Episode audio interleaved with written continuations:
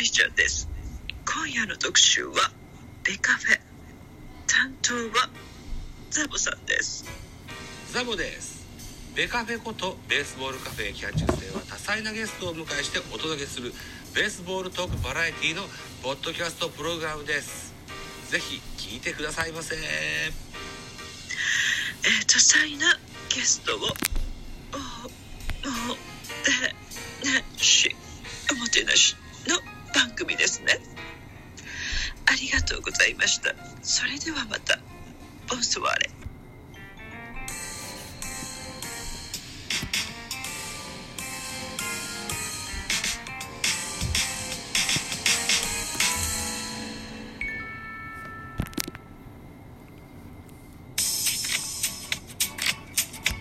さあミドル巨人くん。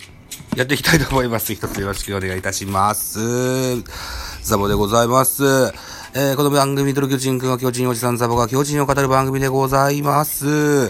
さあ、巨人情報久しぶりに喋んなきゃと思って、はい、行ってみましょう。何でもかんでもスポーツ報知がソースとなります。1月30日、本日、えー、高橋祐希はた田口塾で体を思い通りに動かす能力、モノマネ力学んだと。いった記事でございます。昨シーズンチームトップの11勝を挙げた巨人の高橋祐希24歳が、共に自主トレを行ったヤクルト、田口のモノマネ塾で牽制と守備面を強化したことを明らかにした。高橋のキレのある球が星野ミットに吸い込まれていった29日の宮崎合同自主トレで、えーブルペン入り、室内に響き渡る乾いた補給音が状態の良さを記していた。岸田に対して変化球を交えて25球、えー投げて、えー2月1日にブルペンに入るために準備してきたある程度ちゃんと投げれたのかなと振り返ったと。昨シーズンはチームトップ11勝、ローテの軸として期待される今季に向けて総合力の向上を図ってきた。オフはヤクルト田口和人と自主トレを実施し、得意な方ではないという守備や牽制球を強化。思ったように体を動かせることに関してはピカイチと認める先輩の技術を吸収したといた記事ですね。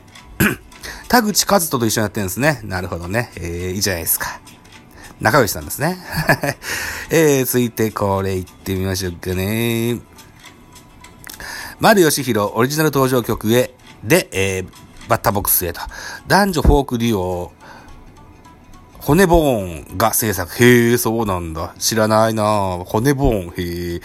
巨人の丸義弘32歳にオリジナル登場曲が制作されることは29日分かった。楽曲提供するのは男女フォークデュオ、骨ボーン。先日ゲーム実況者として YouTube を中心に活動している柏木ベルクラシーを、えー含めて行われた動画を収録した時に提供が決まり、丸は大変恐縮なんですけど、お願いしようかなと思いますと、笑みを浮かべた。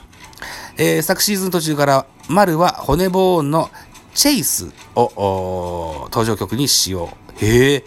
ベルクラ氏の YouTube チャンネルベルベルクラ企画で配信される動画のエンディング曲で、動画ファンのお丸が、何としても使いたいと、熱望し東京ドームで流れるようになりましたと。えー今回はチェイスの制作を依頼したデザイン会社、アトリエイングスのクスの、えー、クスネさんという方がね、知人を介して丸にオファーしたことで異色コラボの実現、楽曲提供へと繋がった。配信される動画内でサプライズで伝えられ、丸も打席に入る時に流れるので、よし、行くぞと。いうか、あ元気になるような感じで、えーみんなが乗れるような曲がいいですねと。心待ちにする。今シーズン、背番号8はオリジナルソングを背負って、えー、バターボックスに向かいますといった記事でございます。へえ、骨ボーンのチェイスあ、ちゃんと確認してみよう。全然そういうの知らなくて。へえ、フォークデュオ。ほー。YouTube チャンネル、ベルクラ企画？えー、これもちょっと確認してみましょうね。そうっすか。楽しいっすね。僕も先日、専用の BGM 作ってもらいました。嬉しいっすよね、こういうのね。クラシシラジオの多少さんというね、えー、ミュージシャンの方でギタリストをされる、ギタリストをされてる方なんですけどね、うん、ザボジャズという曲を作ってくださいました。はい。音楽に自分の名前が付くなんてことは生まれて初めて、まあ、ほとんどの人がないんじゃないですか。オリジナル楽曲でございます。また、そのうちみんなに自慢してやりたいと思います。はい。続いて行きましょう。清水隆之氏、松原聖也に望むことといった記事でございます。巨人清水隆之氏、難しいボールに手を出す松原聖也は自分のストライクゾーンを決めて打つ球に制限をつけましょうといった記事でございます。巨人の松原聖也外野手27歳が29日、セリーグ界1位の一番打者へ、えー、上り詰める決意を明かした。昨シーズン途中から一番に定着し、初の規定打席到達も、打球部団の一番打者に比べたら、自分は役割ができていなかったと満足はしていない。打率の、課題の打率、出塁率の向上へ、この日行われた一軍合同自主トレでは、逆方向への打球を意識、亀井外野守備走塁コーチからリクエストされた盗塁ゾーンも目標に掲げた。まずはレギュラーに定着し、走攻守三拍子とった最強のリードオフマンを目指しますと。松原はいろいろなボールに対応できるタイプ、すごく難しそうなボールを打って驚かされることもあれば、なぜこの場面であの難しいボールに手を出してしまうのかと思うこともあると。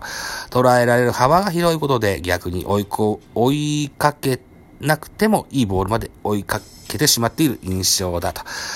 打ちに行きながらも見極めるために制限を設けてはどうか、自分の中のストレックゾーンに線を引く。そして、え例えば真ん中よりも高めは全部打ちに行くというふうに考える。低めを見極めようとするとバットが出なくなるので、こう考えることで積極性を失わないようにしつつ制限がかけられると。